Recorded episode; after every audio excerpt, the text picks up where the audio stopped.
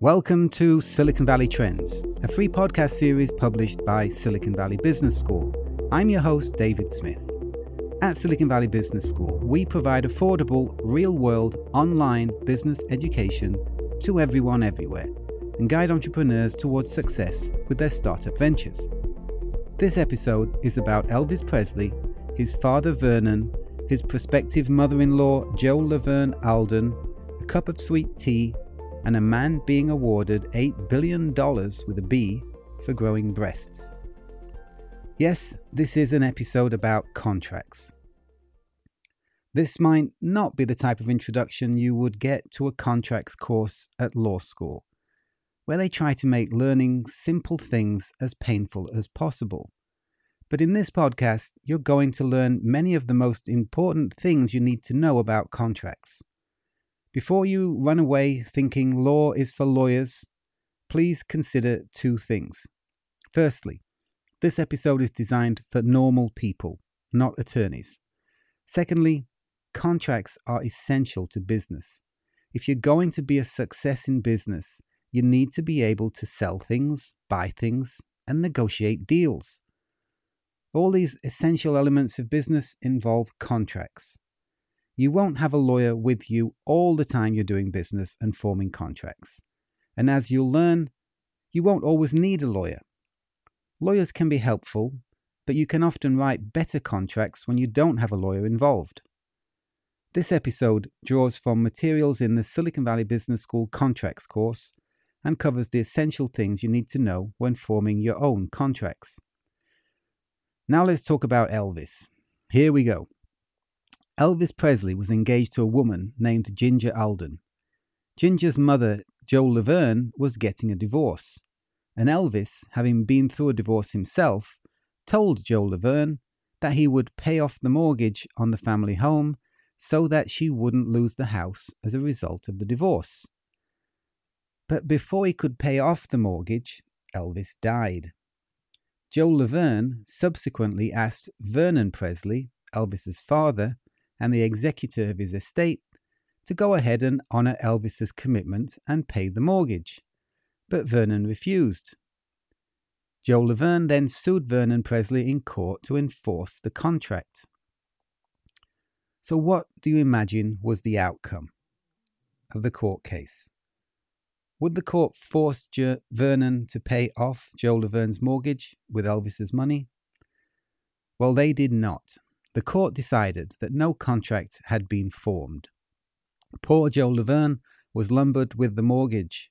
Vernon won the case, and Jo Laverne was left with legal fees from her lawyers as well as the mortgage. You see, one key component for a contract was missing from Jo Laverne's story. Jo Laverne wasn't giving anything up. Elvis essentially promised her a gift. This is not a promise that will be enforced by a court. Now, if Elvis had said, I'd really like to help you out so you don't lose the house, I could pay off the mortgage for you, and Jo Laverne had said, I'll give you a cup of my sweet tea, Elvis, if you pay off the mortgage.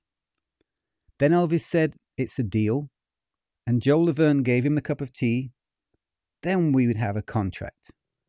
The missing piece was the cup of tea, or the promise of the cup of tea. You see, a contract requires an exchange. An exchange of promises will usually form a contract. Elvis's promise was not supported by an act or promise from Jo Laverne, so it was merely a promise of a gift, not a contract. But for the cup of tea, the court would have forced Vernon to use Elvis's money to pay off Jo Laverne's mortgage. When looking at whether a contract has been formed, the court will look for an offer from one of the parties, acceptance of the offer from the other party, and what they refer to as consideration, which is something being provided in exchange. In our case here, the cup of tea or the promise of the cup of tea would act as consideration for Elvis's promise to pay off the mortgage. Now, you're probably thinking that there's some imbalance here. A cup of tea doesn't have anything like the same value as a mortgage on a house. Back in the 1970s money, the mortgage would be probably in tens of thousands of dollars, and the tea would be just a few cents. However, this would not stop the court from enforcing the contract and telling Vernon to stump up the cash to pay off the mortgage. You see, the court doesn't weigh up the value of each person's promise. If there was an offer, acceptance, and consideration, the court will go ahead and enforce the contract, regardless of whether the exchange was considered fair and balanced. Jo Laverne's cup of sweet tea would have been sufficient to create a binding contract, forcing Elvis to pay off her mortgage, even if that meant him paying millions of dollars. Let's imagine Elvis had his tea and the court decided in favor of Jo Laverne. What would have happened then? Well, the court would have forced Vernon to provide the cash to pay off the mortgage, as that was what had been promised. It would award Jo Laverne damages calculated at the amount she would have received if Elvis's promise had been fulfilled. So, what about Jo Laverne's legal fees? Well, the court would calculate the damages such that it would put Jo Laverne in the position she'd be in if she hadn't had to go to court and if Elvis had paid off the mortgage. So the court would have forced Vernon to pay Jo Laverne's legal fees, as well as sufficient money to discharge the mortgage. Now we get to talk about the man growing breasts. I was just reading a news story that Johnson & Johnson has been ordered by a court to pay a man $8 billion in punitive damages because the company failed to warn the man that an antipsychotic drug he was taking could lead to breast growth. The $8 billion was intended to punish Johnson & Johnson to teach them a lesson. In the Elvis case, do you think the court could punish Vernon and force him to pay extra in order to teach him a lesson and punish him? It would not. It doesn't matter how badly Vernon behaved or how Jo Laverne suffered, punitive damages are not available in contract law. You see, contract law is not intended to punish. It's simply designed to make sure contracts are fulfilled. Barter and exchange are so important for the operation of business and the economy that we can't afford to deter people from entering into contracts. The court will simply award damages sufficient to put Jo Laverne in the position she would be in if the mortgage had been paid off. Jo Laverne has no chance of being awarded $8 billion unless she has a sex change, starts taking antipsychotic drugs, and grows unwanted breasts. If you're wondering whether Jo Laverne would have to show the court a written contract with Elvis's signature the answer is no. A contract can be formed verbally. It would be helpful that Jo Laverne took a witness to the court who could provide testimony about the discussion between Elvis and Jo Laverne, but contracts can be formed through conversation, exchange of email, text messages, and through all forms of communication. There are some rules that require written contracts for the sale of real estate or for goods over a certain value. But other than that, a fully binding contract can be formed without a writing. Having said that, Jo Laverne would have been in a stronger position if she'd had the contract written down and produced it in court. Verbal contracts can be enforced, but the vast majority of contract cases heard in court involve written agreements. Although some lawyers try to sound smart and like to bill for as many hours as they can, so they write contracts in flowery medieval English that is not necessary at all. In fact, contracts that are written in plain English are concise and ambiguous are the most effective. Now, let's say Elvis and Jo Laverne had decided to draw up a written contract. Would they need a lawyer or a notary public to give it the stamp of approval? No. Jo Laverne could have written it herself in pencil on the back of a napkin, and it would still form a binding agreement. But would Jo Laverne need to add language to the contract about things like which court would hear the case in case of dispute? What law would be applied? No. If the napkin simply said, I promised to give Elvis a cup of sweet tea in exchange for his promise to pay off my mortgage, and the napkin was signed by Elvis, that would be sufficient. She would not need to add all sorts of legal boilerplate provisions. They'll all be filled in by the court. Most of those provisions that are written by attorneys are unnecessary. They're there to make the attorney look smart and to bill the client more hours.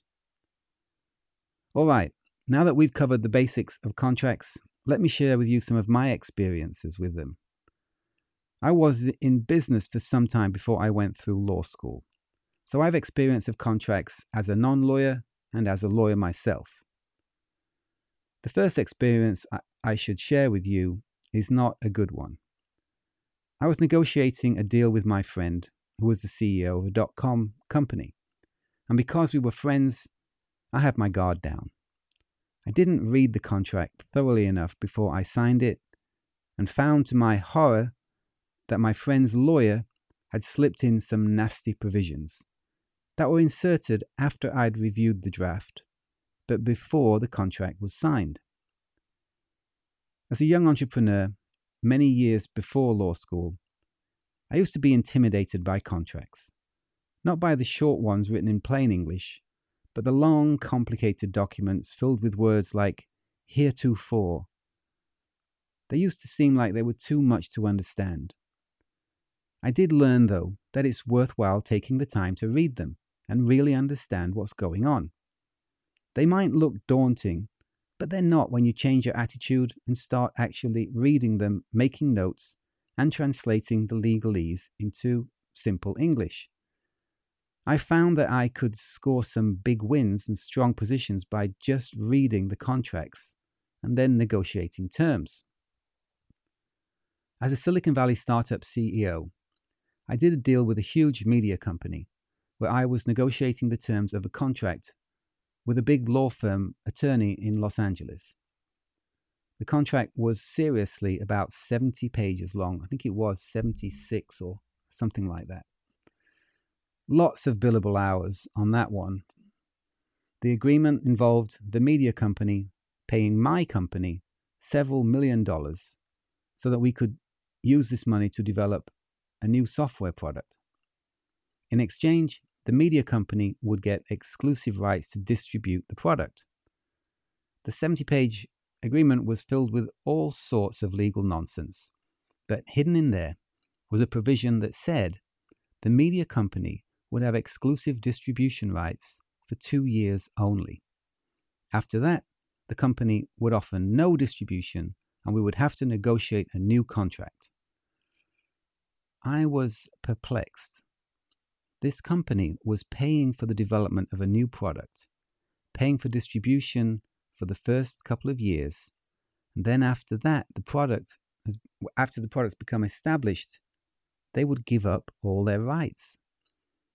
This might make sense when you're distributing a movie, as they do in LA and Hollywood, as the movie rights have lost their value after two years but it made no sense at all for a product, a software product, that tends to get more valuable after the initial bugs have been worked out and new features have been added as the product matured. So I went ahead, signed the agreement. After the two years were up, the vice president of the company called me up, saying that he and his staff were all going to be fired unless we found a way to overcome this huge problem they discovered in the contract. After investing several million dollars in development and marketing, they realized they had no rights to continue. We terminated the distribution agreement, but agreed to take on his team and our company. We hired them and we gave the media company some stock. We didn't have to, but it was the right thing to do under the circumstances with the relationships that we'd built up with these individuals. This reminds me a little bit of Microsoft and Bill Gates, who outmaneuvered IBM in 1980. Bill Gates was not afraid of contracts. His father was a prominent lawyer, When IBM came along and hired Microsoft to build its new operating system, which they would call IBM PC DOS, Gates included a clause in the agreement that allowed Microsoft to sell the operating system to other companies under the name MS DOS, Microsoft DOS. IBM either didn't notice the provision or didn't think any other PC manufacturers were capable of competing with them. But this led to Microsoft licensing DOS and subsequently Windows to companies like Dell, Hewlett Packard, and a whole industry of PC manufacturers.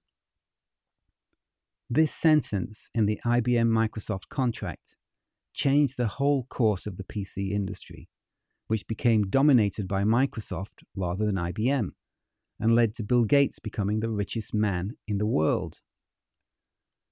Whether you have a lawyer representing you or not, I highly recommend you read the fine print on the contract and negotiate terms before signing. That goes for all types of contracts, even some that might seem innocuous.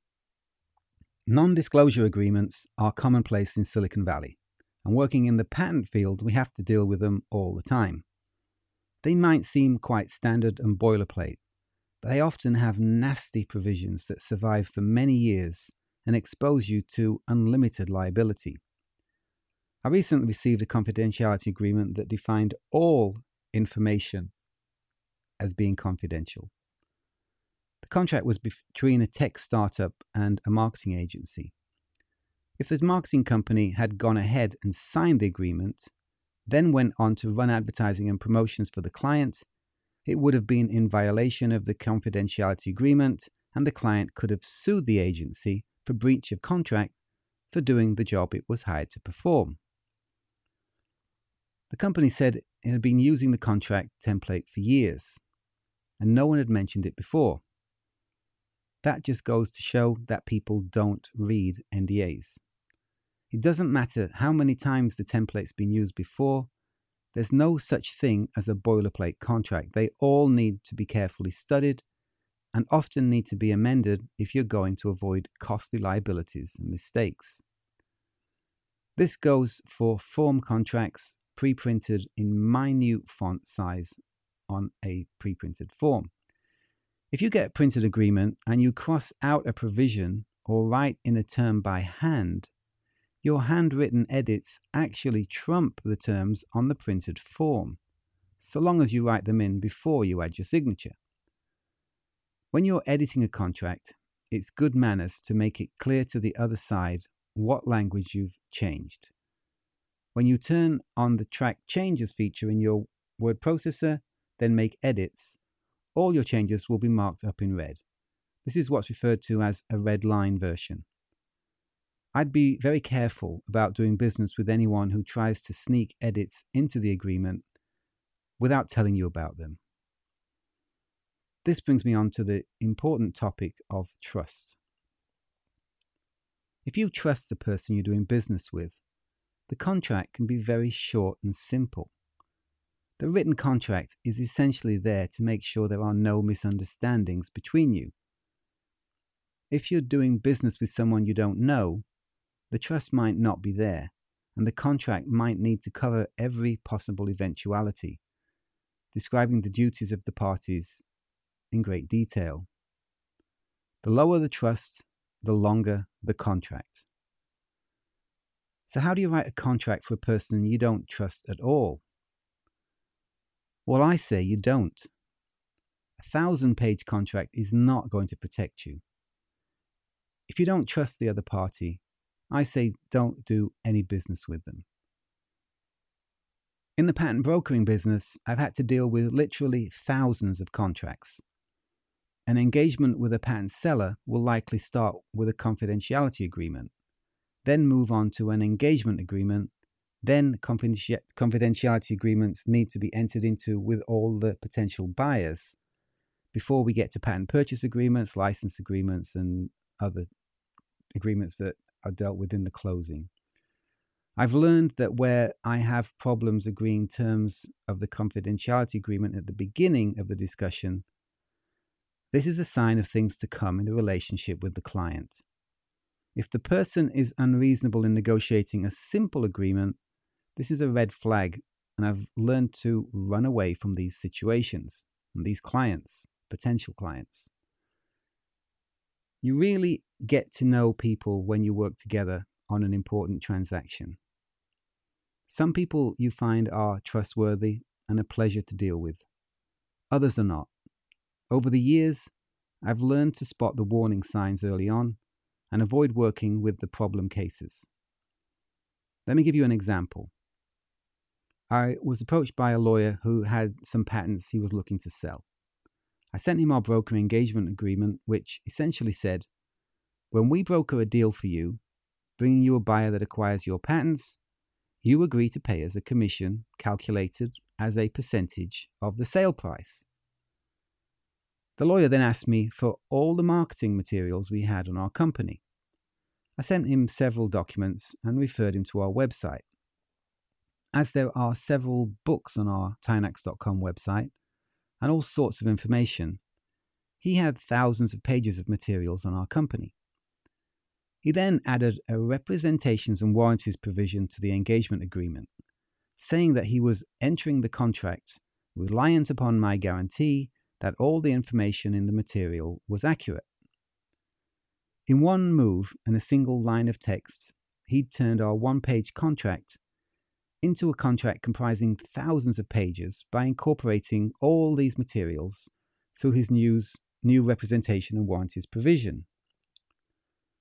With his contract amendment, he was creating a situation where we could perform our duties, working for some time to bring him a buyer who acquires his patents, but giving him the ability to escape having to pay our commission by pointing to a minor inaccuracy somewhere in the thousands of pages of material.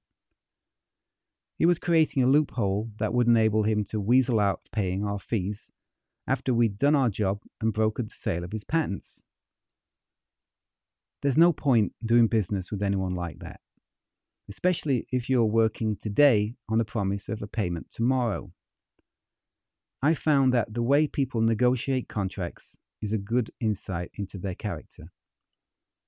I'm very careful with representations and warranties provisions, as they can be used to circumvent the essential nature of the contract. Imagine if Elvis had said to Jo Laverne, I'll pay off your mortgage if you give me a cup of your sweet tea, but only if you represent and warrant that all the information in the Library of Congress is accurate. Elvis would simply have to point to an inaccuracy in one of the millions of books in the Library of Congress to get out of paying a dime, regardless of whether he received the sweet tea or not. When we use words like representations and warranties, you might think we're straying into the world of lawyers. Of course, we are, and it's always a good idea to have a lawyer represent you when entering a contract. But as I mentioned, it is possible to negotiate and write your own contracts, even if you're dealing with a lawyer on the other side, so long as you take the time to read and understand the terms of the agreement. It's useful to understand what motivates lawyers. Of course, they're motivated by money, and they're often under intense pressure to bill clients for as many hours as they can get away with. But they're also motivated by the threat of malpractice. Don't be surprised if you experience the following situation when negotiating against a lawyer who's representing a client. You send the lawyer a contract draft that's pretty reasonable, and you receive back a marked up version that has all sorts of provisions that are totally unreasonable and impossible for you or anyone in their right mind to accept. For example, imagine if Elvis had told his lawyer that he wanted to pay off Jo Laverne's mortgage and instructed the lawyer to draw up a contract. Instead of a one page contract saying, Elvis agrees to pay off the mortgage in exchange for a cup of Jo Laverne's sweet tea, the lawyer produces a 20 page document requiring representations and warranties from Jo Laverne and requiring that Elvis has an option to buy the house back for at any time for $1. Jo Laverne would then have to pay a lawyer to review the contract, removing the offensive provisions and sending it back to Elvis's attorney, who will then enter into a back and forth exchange of markup edits. Of course, Elvis's lawyer is loving this as it's generating billable hours and he's milking Elvis for his, his hourly fees. But there's another motivation that's driving the lawyer to add all sorts of provisions that will never be accepted by Jo Laverne. He's looking to avoid any claims of malpractice by his client Elvis. I've seen this many times. I've seen lawyers add provisions to contracts that are clearly unacceptable and clearly undermine the essential bargain at the heart of the trade, then immediately remove them when they are challenged. They add crazy provisions in, then they're happy to remove them. I realized that they're just covering their backs. If the client comes back later on and says, Why didn't the contract give us ownership of the other party's firstborn child? The lawyer can say, Well, I requested it, but it was negotiated out of the deal. Creating long, overly complicated contracts and spending time negotiating out the totally unreasonable provisions has the double impact of generating more billable hours and protecting the attorney for claims of malpractice. When you're writing your own contracts, you're typically looking to close a deal as quickly as possible. You're not looking to maximize the number of hours you spend on it and you're not looking to protect yourself from a claim of professional malpractice. If you know what you're doing, you can write short, sweet contracts and get the deal closed. If I'd done this myself in the dot com boom time, I'd be super wealthy today. I got to know the founder of a dot com startup and we got along. We both had dot com startups, similar stage of development. He called me one Sunday morning, suggesting that we each swap 10% of our shares. He explained that it was a hedge. If we each held shares in each other company, each other's companies, we wouldn't have all our eggs in one basket. I said I'd talk to my wife. He persistently called me, and we decided to do the deal. He had his lawyer send over a contract. It was just two pages long. I sent it to my lawyer, that was the mistake that wakes me up at night to this day. My lawyer sent a markup over to the other lawyer, and I got on with running my startup. About three months later, I met with my lawyer about another topic. He told me he had the contract for the share swap, but he'd forgotten to tell me about it. He said the contract was fine and it just needed to be signed. I was a bit perplexed as to why he hadn't told me three months earlier when he received the document from the other attorney. But I called the other founder and he said his company has already filed for its IPO and the investment bankers have told him he can't change any of the share structure. The IPO was in process, the S1 had been filed, and it was too late. The next time I saw him, the IPO had gone ahead and his shares were worth $3 billion my shares would have been worth $300 million. I had the paper sitting on my desk without a signature on it. It was so frustrating. It was a painful experience, as you can imagine. My lawyer didn't only slow the whole deal down, but killed it altogether. And this has taken me some time to come to terms with. This was, of course, before I went to law school. At that point, I put lawyers into two categories before I was at law school, but when I was doing business and trying to get deals done. The ones that would help me close the deal, and the ones that would put barriers in the way and prevent me from getting deals closed. There were deal makers and deal killers. Then I went to law school, and I was shocked to find that they focus on teaching lawyers how to kill deals Budding attorneys are trained to look for reasons they should prevent the contract being signed. To protect themselves from malpractice claims, lawyers are trained to point out all the potential liabilities and problems with a proposed contract. They don't get sued for losing business for the company when they recommend against a contract, but they can be sued for malpractice for approving a contract that actually gets signed. There are some deal maker attorneys out there. I did find some, but the vast majority I would put into the deal killer category. especially those working in large law firms where the partners and associates are under intense pressure and scrutiny. Now that I've been writing my own contracts for many years, I've learned some useful tricks. The first one is to keep the contract as short as possible. One page is better than two. I also make it very simple and understandable. I find that many of the people I'm contracting with will negotiate the contract themselves and avoid hiring an attorney if the contract is short, simple, and understandable.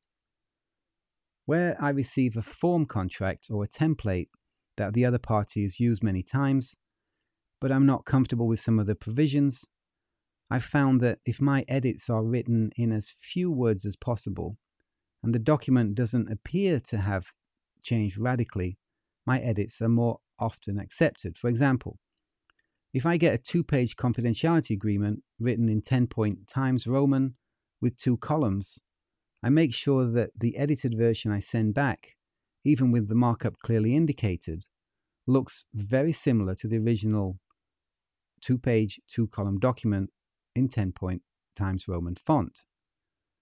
If I sent back a three page document written in another font with a single column of text, my edits would be less likely to be accepted the edited document that looks very similar to the original is more likely to get signed.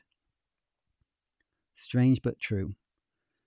Now, when it comes to signing contracts, since the e sign law was introduced in the United States in the year 2000, an electronic signature has been just as good as a signature written in wet ink.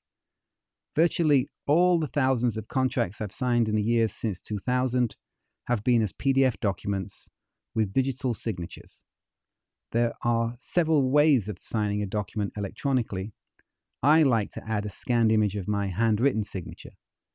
PDF documents are exchanged with signatures and the contract is formed.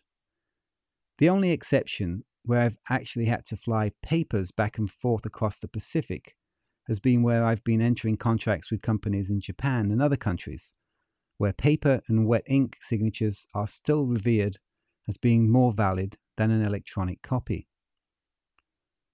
A company can't sign an agreement itself, as a company doesn't have fingers, hands, arms, legs. To bind a company and form a contract, the document has to be signed by a human authorized agent of the company. This leads us into agency law, which we'll cover in another episode. But an agent can be authorized by the company in several ways. When the shareholders appoint the board of directors, they're essentially appointing the board as agents for the shareholders. But no one director has the power to bind the company. The board of directors has to act as a whole, so, an argument can be made that an individual member of the board of directors does not have agency powers to bind the company to a contract. When the board appoints a CEO, it provides the CEO with some agency powers, and the CEO can usually bind the company to any form of contract that is within the regular scope of the company's day to day operations. Decisions that are outside of the regular scope of business, like a change in business strategy, need approval by the board of directors decisions that involve a sale of all or essentially all the company's assets require approval by the shareholders. If you're unsure whether the person signing the contract on behalf of the company has the agency powers to bind the company to the contract, you need to check with the company for confirmation. If you're entering a contract and the person signing on behalf of the company is called John Doe, and the CEO of the company confirms to you that John Doe does have authority to sign on the company's behalf, then you're pretty safe, as the company can't effectively argue later on that the contract is not binding due to lack of authority on the part of John Doe. But now that we're talking about agency and the powers of company officers, directors, and shareholders, we're straying beyond contract law into topics that we'll discuss in more detail in other podcasts when we draw from the contents of our agency and business organization courses. So, we've learned that the court won't enforce Elvis's promise of a gift, But if Jo Laverne had offered him an exchange for a cup of her sweet tea, the court would have awarded her sufficient damages to pay off a mortgage and cover her legal fees, so that Jo Laverne would be placed in the position she would have been in if Elvis had fulfilled his promise under contract law. Without the element of exchange, known as consideration, there was no contract. We learned that the idea of enforcing contracts is to encourage commerce, not to punish the contracting parties. You might be able to get an award of $8 billion from Johnson & Johnson for growing unwanted breasts under product liability and tort law. But if you want an award of $8 billion from J&J under contract law, you need a contract with the company promising you $8 billion. There are compensatory damages, but no punitive damages under contract law. We've learned the pros and cons of having lawyers draw up contracts on your behalf. And hopefully, you've learned that it's a good idea to read and understand contracts before you enter into them. This episode draws from materials in our Silicon Valley Business School contracts course. For more information, check out the online course catalog on the svbs.co website. We also have courses on agency and business organizations that cover the related topics in some detail. You're welcome to join me in my Silicon Valley Business School chat room where I can answer your questions. You'll see that we have other experts on the svbs.co website you can easily book a one to one video conference if you have any specific questions. I hope you'll join us for future podcasts. Don't forget to subscribe so you get new episodes as and when they're released. And please rate us in your podcast player, as this will help us to get the word out to entrepreneurs and the other people we're trying to help with this podcast series. That's it for today. Hope you tune in to the next Silicon Valley Trends, the podcast for innovators and entrepreneurs.